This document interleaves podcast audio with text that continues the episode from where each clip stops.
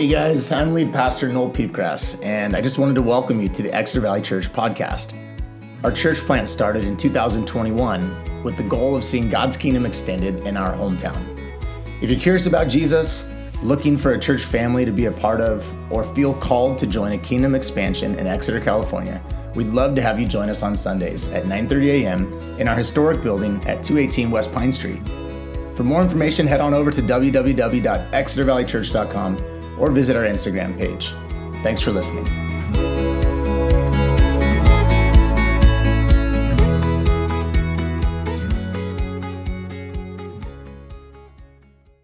About 10 years ago, uh, Megan and I were leading a small group. And uh, we had two single people in our small group named Jack and Jill. We'll call them Jack and Jill. That was not their names. We'll call them Jack and Jill. Uh, both Jack and Jill were divorced, though they had different stories. And one day, as we kind of noticed, like Jack and Jill seemed to be taking a bit of an interest in one another. And one day, they came to us as their small group leaders and they said, Hey, we're interested in, in dating. Would you guys, um, like, we want to be under your guidance and your kind of just like spiritual lead as we would embark on a dating relationship? I thought, wow, that's a really like kind of mature thing to do, you know? Um, uh, and so we said yes. And, um, you know, each of their stories were different. Uh, she came out of a, a, marriage where there was spousal abuse, and she fled the marriage uh, to avoid abuse. Uh, in, in, his case, he had, um, he had uh, cheated on his first wife and then uh, married his mistress, um, who then left him because that's what mistresses do, isn't it? And, um, and then and was divorced a second time. So um, I, I, tell this story uh, because that was the first time that I had really considered what do I think about divorce and what do I think about divorce and remarriage.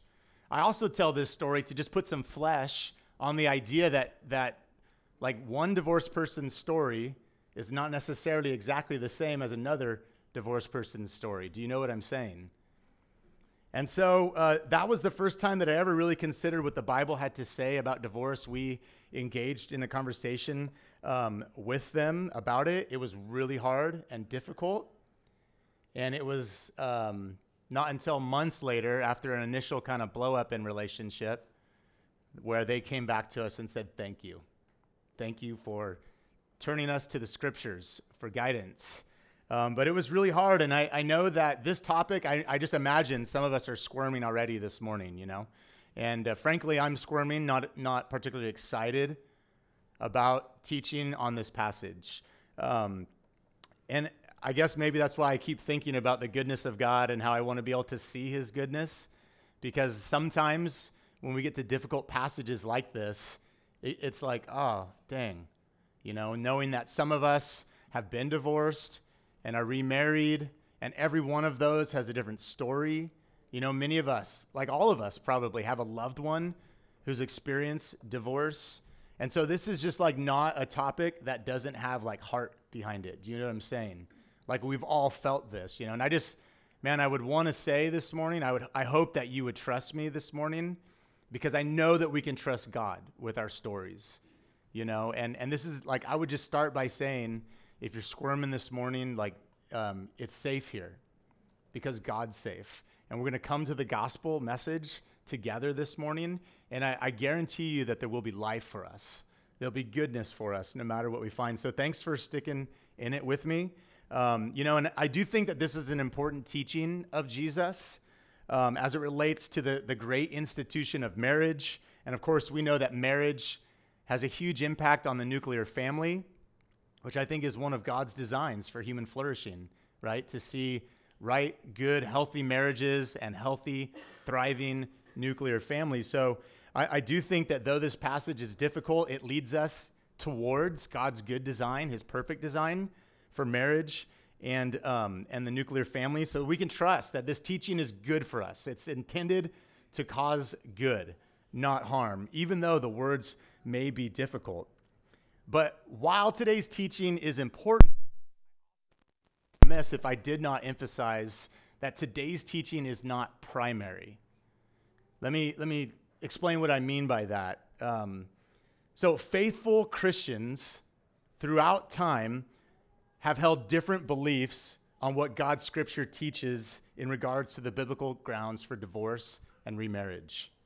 And, and look, I mean, honestly, I've studied like crazy the, the last couple weeks trying to make sure I got it right, understood clearly.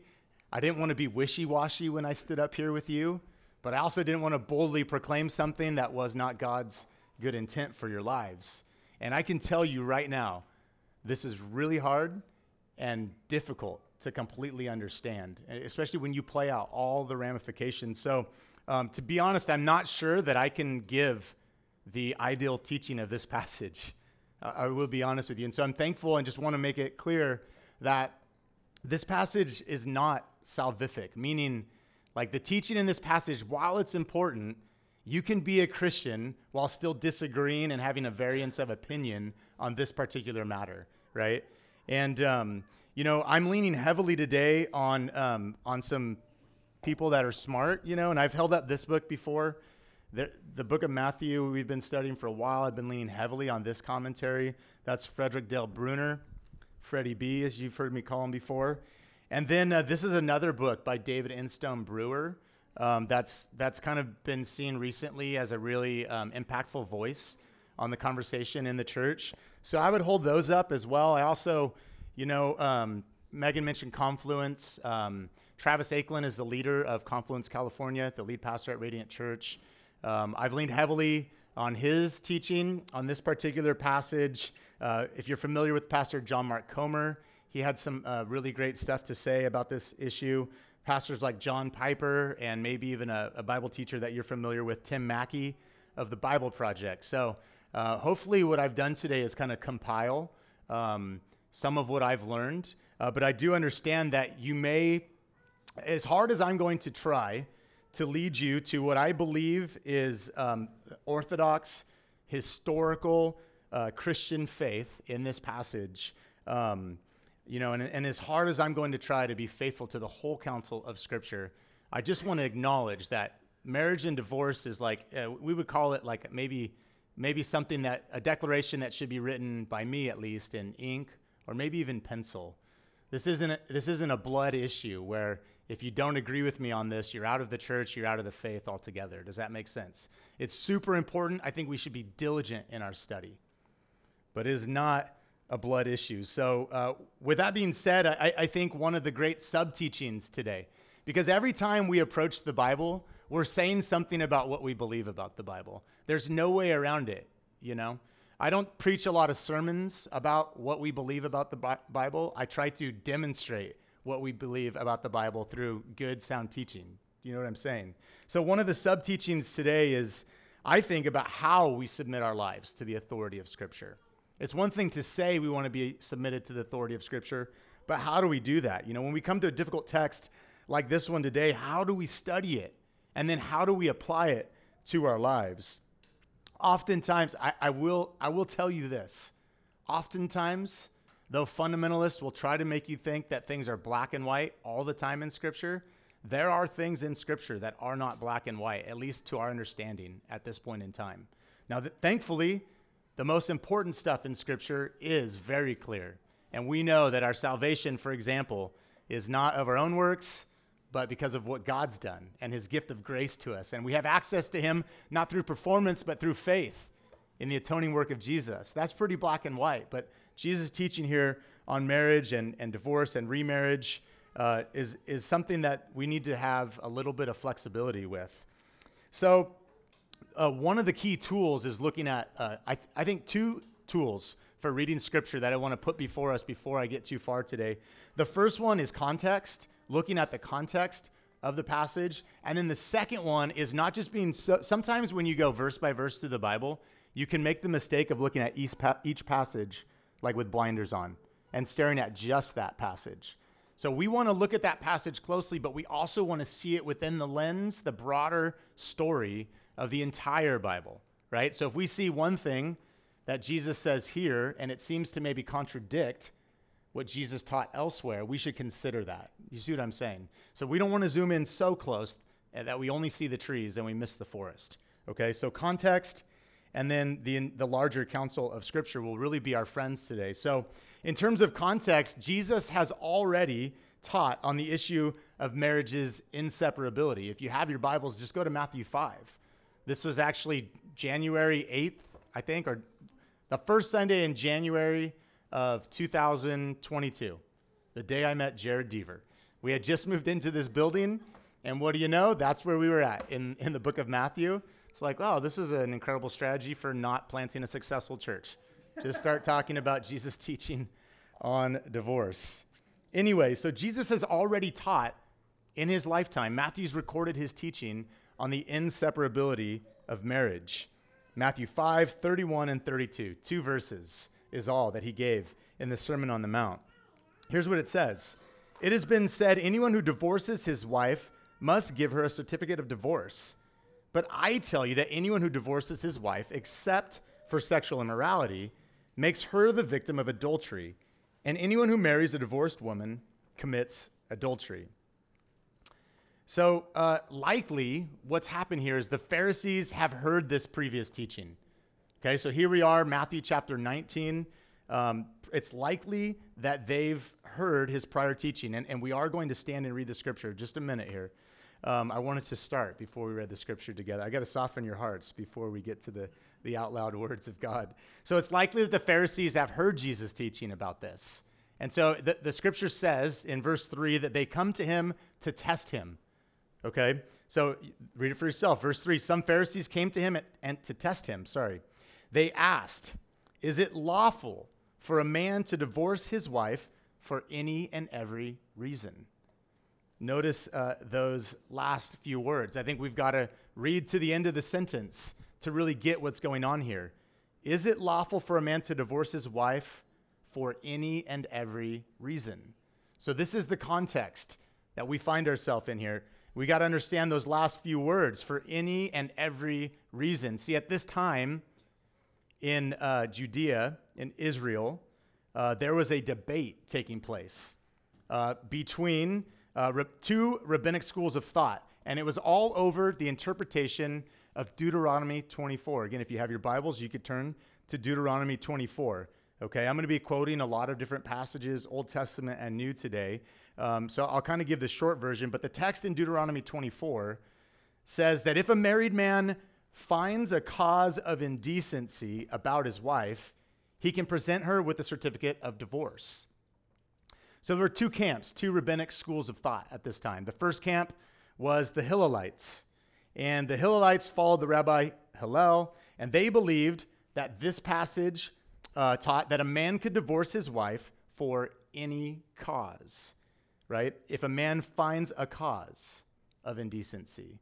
So they took the route any cause was valid grounds for divorce. Bad cooking, an unclean house, a bad hair day, literally any reason divorce could happen at the whim of the man in that situation. That's what the Hillelites believed.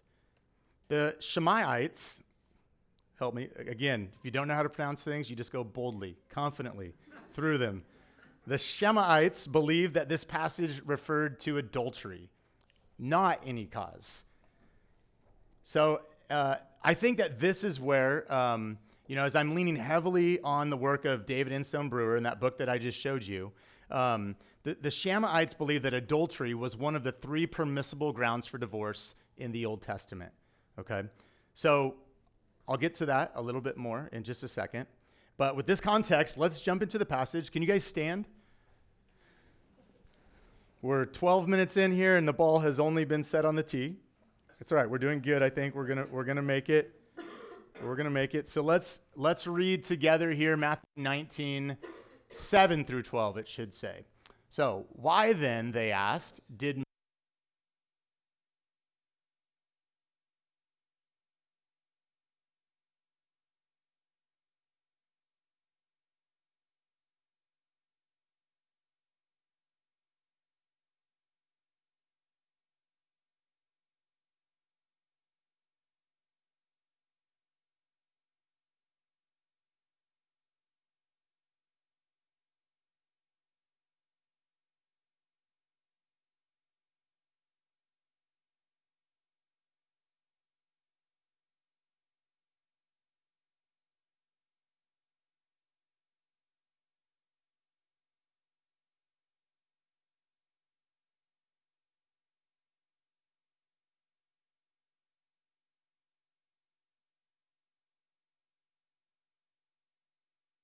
I don't know how thankful you sounded there. Verse yes, verse 10. We'll get there, babe. Verse 10 is good. So let's, let's start where I think this conversation starts, and that's with the Old Testament's stance on divorce. Now, remember what happened the last time I preached the start of this passage. Jesus, his first response to the Pharisees' question about divorce is not to talk about divorce, but it's to go back to page one of the Bible, the Genesis account, and he talks about what is marriage. You come to me asking about divorce, I'm going to talk to you about what God's design for marriage was. So if you missed two weeks ago, you could jump on the podcast and give it a listen. Okay? So in verse 7, uh, uh, they ask, okay, so if this is the way it is, if, if you know, the last thing he said is, uh, let man not separate what God has joined together. And they say, well, if this is the way it is, then why did Moses command that a man give his wife a certificate of divorce and send her away? And Jesus' reply, notice the word change. Moses permitted, not commanded. Moses permitted you to divorce your wives because your hearts were hard. But it was not this way from the beginning. Again, referring back to the Genesis account, the way marriage was created in the perfect Eden before the fall. So, permitted versus commanded. This is often what happens when lies are made that attack Jesus' good teaching, that attack the good law of the Lord. Words get twisted. The Pharisees came to Jesus and they said, Moses commanded it. Jesus says, Oh no, Moses did not command it, he permitted it, right? So God's ideal, his design for marriage, was inseparability. It was insoluble. This was God's good design. And I, I don't think this is hard for any of us to like recognize, right? I mean, no, none of us stood at the altar on our wedding day and thought anything but, I hope this lasts forever. It's painful and uh, like disheveling to experience divorce. Nobody wishes divorce on anyone. So we understand this. God's ideal, his design was inseparable marriage. But it is true to say um, that though it was designed to be um, inseparable, it's not always uh, inseparable. And the, the phrase, let what God has joined together, let no man separate, does not mean that marriage cannot be separated. We've already learned that with the issue of the certificate of divorce. Jesus doesn't say there's no such thing as divorce, which is what you might expect him to say, right? One flesh. That was God's good vision for marriage. And he doesn't say that it's inseparable. He does say what God has joined together, let no man separate, meaning God's good design is that marriage would not be separated. So here's the first, the first question you might ask is why, why did the Old Testament allow divorce certificates? The answer is right here in this passage. Moses permitted you to divorce your wives. Why? Because your hearts were hard. So divorce is the result of our sinful condition. And we, all, we probably just all agree that divorce is the result of two sinful people trying to make life together work. This is, this is though like was a revolutionary and very important idea in ancient times, especially when you consider the patriarchal society that they lived in, right? Who has the power in a divorce? Mostly the male, right? In that time, when you needed a spouse just to really survive, it would have been a death sentence to a female to be left by her husband and not have the opportunity to take on a new husband. So we see here the protection of women. And again, the Bible, twisting of words. The Bible is under attack for being anti woman, is it not? But the Bible is not anti woman. The whole design of the divorce certificate, the concession that was made, was uh, to protect women. Also, I found this interesting. Instone Brewer says, and I, I, did not read every verse of the Old Testament in the last two weeks, um, to, to fact check this, but uh, evidently, according to Brewer, there's not a single verse in the Old Testament that condemns divorce. Okay, and we'll talk about that. But in fact, in, in Exodus 21, 20, uh, 10 through 11, 21, 10 through 11, um, we seem to have uh, the gold standard for the Jewish view of uh, wedding vows or uh, marriage vows. Um, so in that passage, uh, we see that Jewish marriage vows were based on uh, the commitment to provide food to one another, Typically, the male would harvest the food, the female would prepare it. And then to clothe one another, again, typically, the male would raise funds or bring in the material, and the woman would sew or whatever was needed with the material, she would make it. And then, thirdly, to provide conjugal love. Okay, if you don't know what conjugal means, just know that it'll make my kids blush if I give the definition. So these were like the three vows that Jewish marriage was predicated upon. The, um, the idea of provide the, this common agreement to feed, clothe, and provide conjugal love. Um, so what was a divorce certificate? A, a divorce certificate was only the legal acknowledgement of a marriage that was already broken. See, the practice in that time was, was at times men could just leave. They could just abandon their family, and then the, the wife was left to take care of the family with, again, not a husband, to do the things that husbands did in that time and place.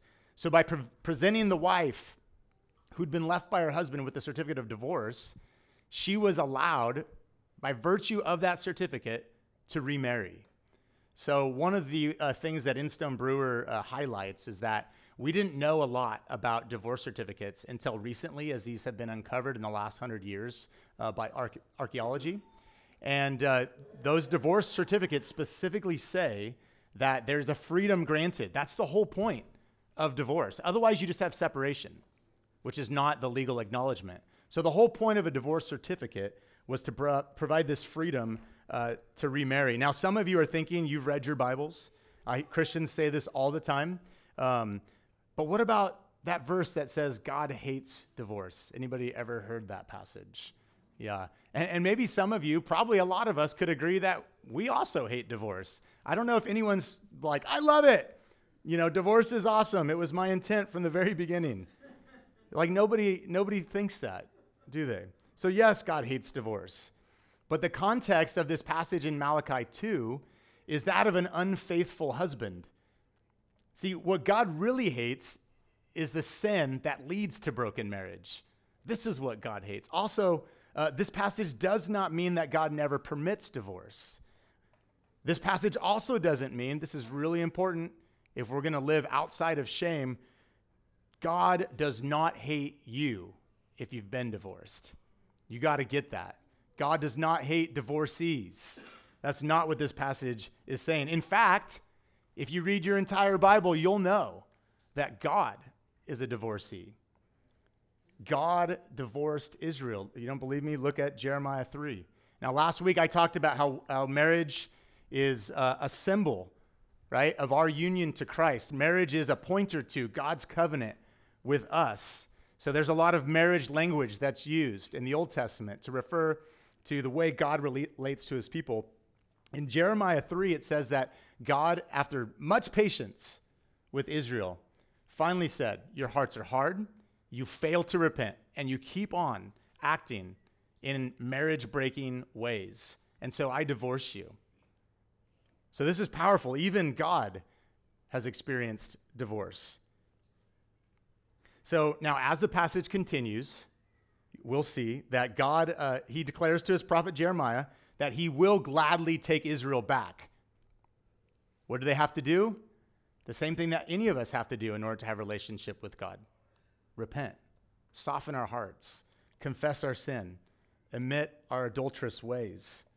So, for uh, a broad view of what divorce looks like in the Old Testament, we, we've got to understand that God not only permitted divorce in Exodus, he actually committed a divorce himself. So this could kind of reframe some of the traditional ways. I don't know if some of you have grown up in, you know, in a, in a faith setting, a Christian setting, where it was just like tried and true, adult, uh, I'm sorry, divorce is wrong unless there's been adultery, and that if you remarry somebody else, you're committing an adultery and making your ex-wife an adulterer. I think that there's, I think that there's more nuance to it. That's what I'm seeing as I study. But what Jesus was against, what Jesus is against, and what he's talking about specifically here in this passage, I believe, is any cause divorce. Meaning, there is a way and a time for divorce as a result of sin. Again, not God's good design, but it's not just any old reason that'll do.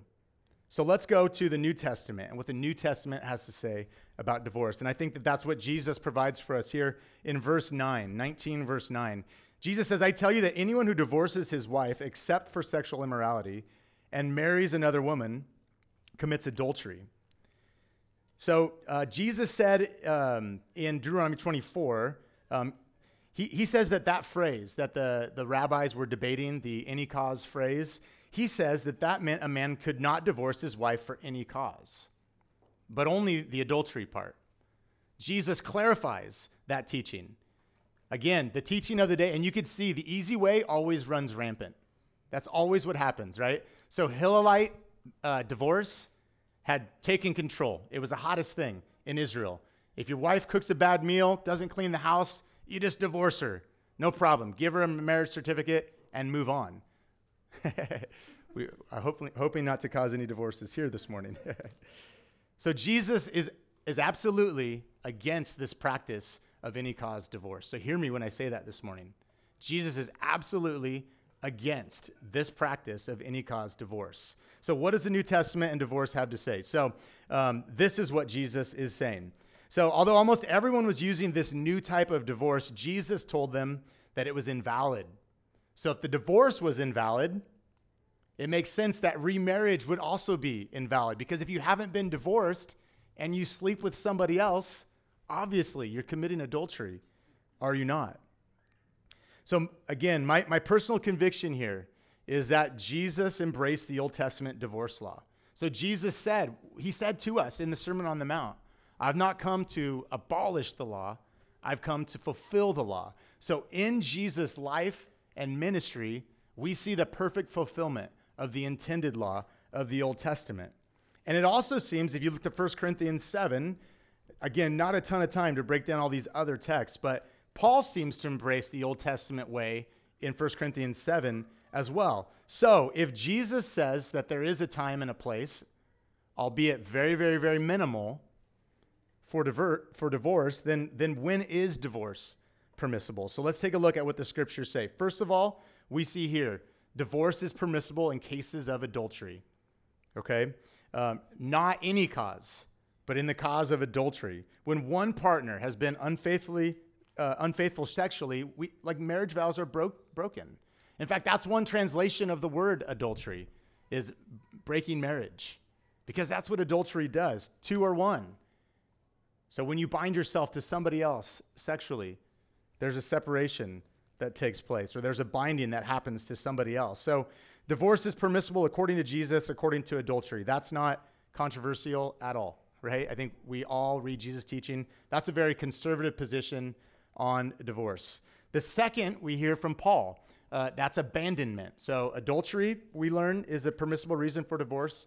D- abandonment is also a permissible reason for divorce. So Paul said, if uh, see what the Romans were practicing was what you would call separation.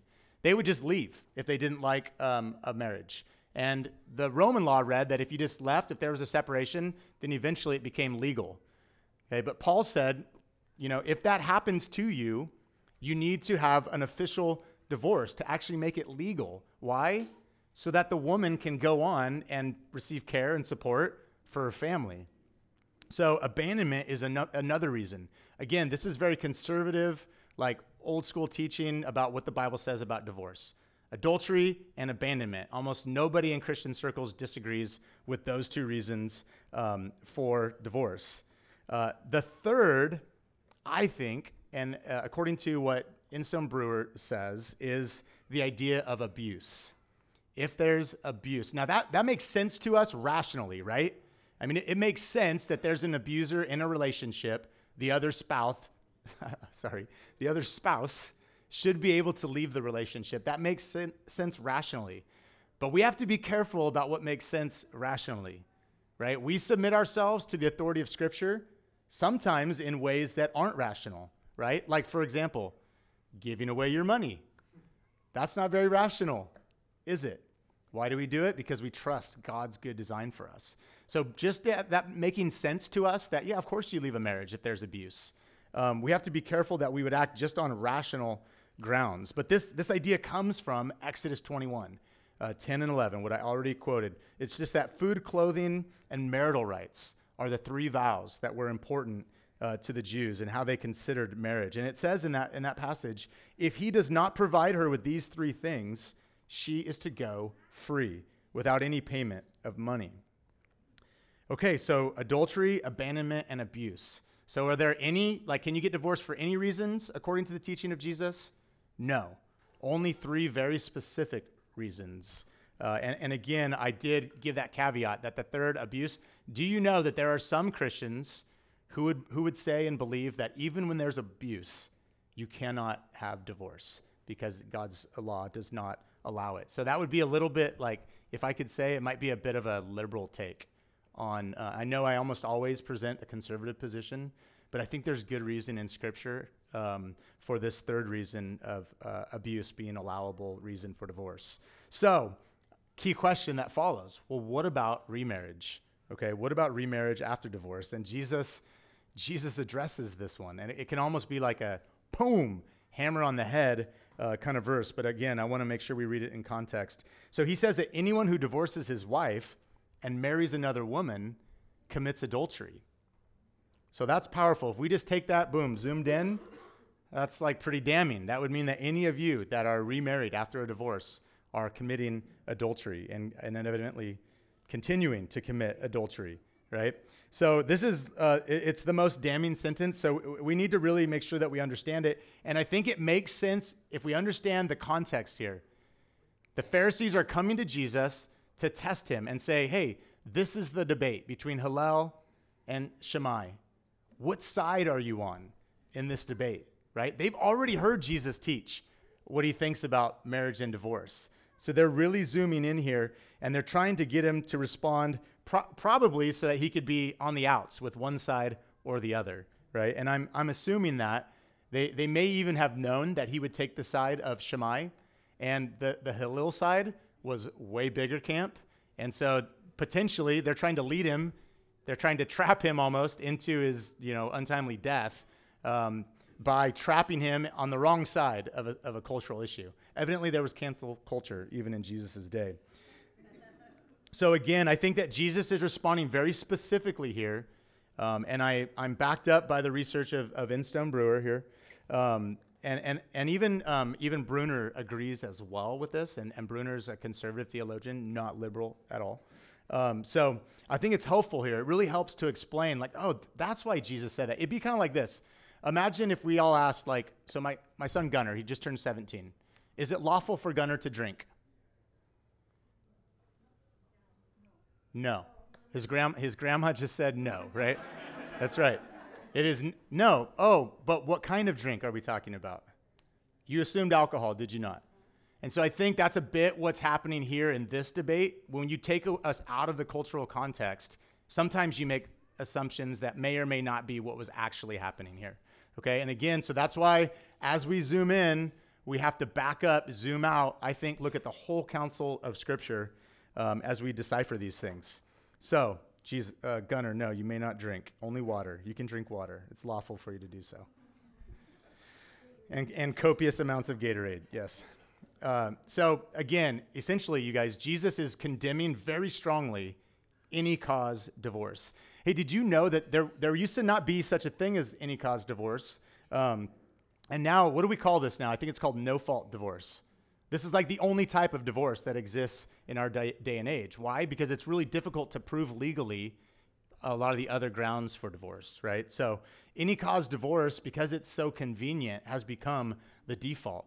So, 2,000 years ago, Jesus was out there teaching against any cause divorce, saying so extremely that if you divorce your wife for this any cause reason and want to later get married again, you're actually committing adultery. You've not been divorced to her. So, Here's the question uh, we've been asking about remarriage, right? You got to like apply this stuff. I can't just say divorce is wrong and then not give you any context or any way to build any application, right?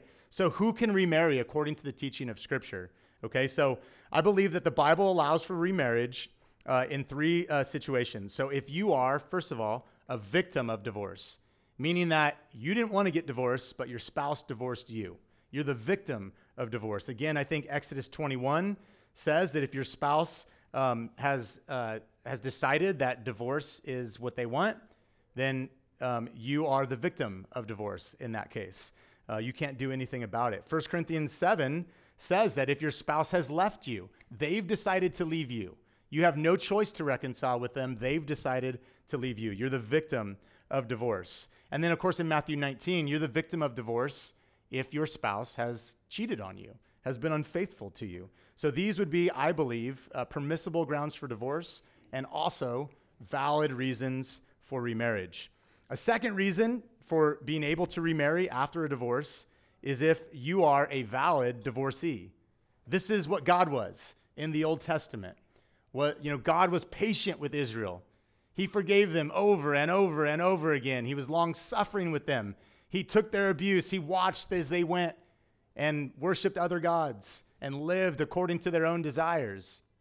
But finally, he recognized their hardness of hearts and he's like, enough is enough and he divorced Israel. So if you are a valid divorcee, you've lived in a relationship where there's unrepentant sin and the breaking of your marriage vows, this makes you a valid divorcee, I believe. And, and therefore, if you have a valid divorce, I believe you can have a valid remarriage. And then the third situation for who can remarry would be if you've experienced an invalid divorce, but now where you sit you see your sin, you see your errors, and you repent.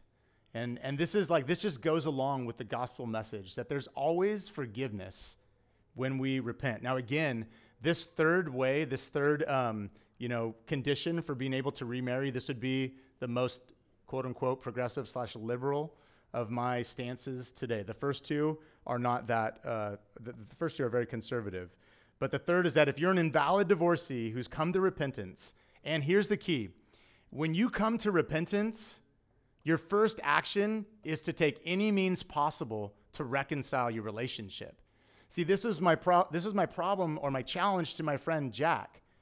I said, Jack, you, you had a divorce from your first wife. And why did you have a divorce? Because you were unfaithful. So, how did you show your repentance for that behavior? You married your mistress. That's not repentant behavior, is it? Now, this is not everybody's story in divorce, but again, I tell the story to illustrate there are some reasons for divorce, and there are a lot of reasons for not divorcing. There are more reasons for sticking around and trying to work it out. You know, Brandon and Cassie just he prayed this morning. Listen to their stories sometime. They decided to give it a go again. And they're sitting here married, not because they gave up or thought of all the reasons why they could have been divorced. Praise God, right, for his testimony in your life. And everything's perfect now, I'm sure, right? Everything's perfect. Love you guys. Yeah. I'm glad you guys gave it another go. So there's grace when we repent. Listen, we, we have to, under, there's always grace when we repent. There is always grace when we repent. And some of you today, you're, you're sitting looking next to the person next to you, and you're trying to figure out was my, was my divorce valid? Look, we can repent of past behavior and find grace in Jesus. This is the overarching story that, that is painted over the entire biblical story. I also just want to give you great comfort. The Apostle Paul teaches if you're sitting there, you know, married to somebody right now, you've maybe both been divorced or one of you has been divorced, God's call is not for you to now divorce the spouse that you have. Maybe that's obvious, it's very rational, but the Apostle Paul actually taught that because it was a debate. In, in uh, Paul's letter to the first, uh, in 1 Corinthians, he says, you, you stay in the situation that you find yourself in. Here's the thing marriage is always something that we should fight to protect. The marriage that you're in right now is God's marriage for you. Stay in it. You hold fast to your wife. That's what it says in the Genesis account. Hold fast to your wife. So, conclusion God's original design for marriage was, was to take two humans. Remember, it's really important that it's a male and a female, and bind them together through sexual intimacy into one flesh. His design was for them to hold fast to one another, providing for one another's physical and emotional needs through thick and thin.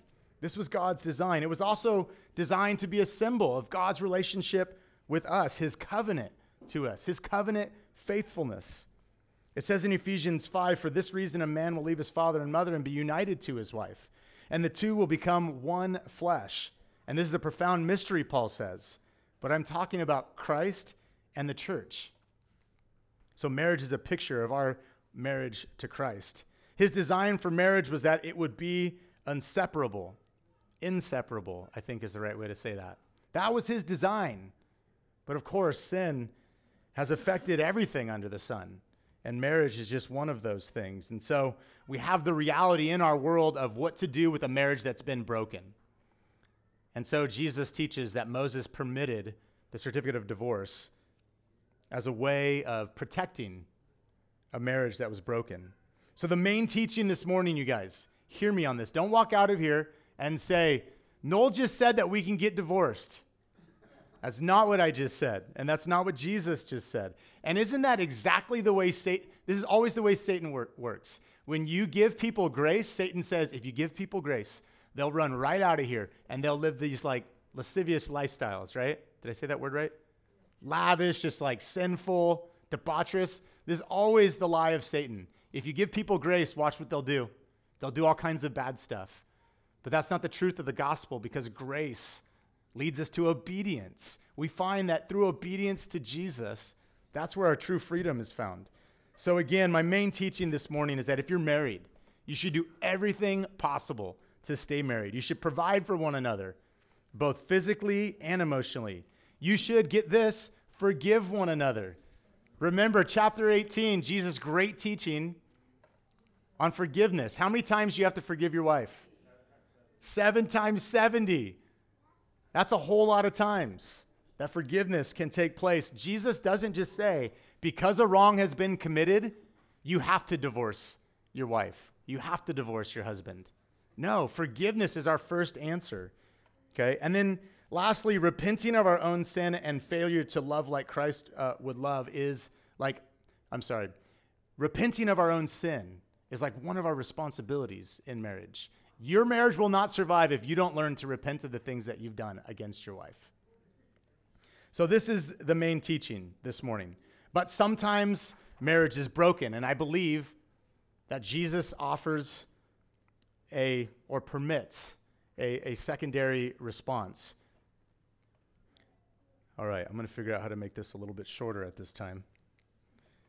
So, let's um, Let's take a look at Jesus, how he wraps up this conversation. Megan was laughing at verse 10 in this conversation. In verse 10, what we see is Jesus finishes this discussion by elevating singleness.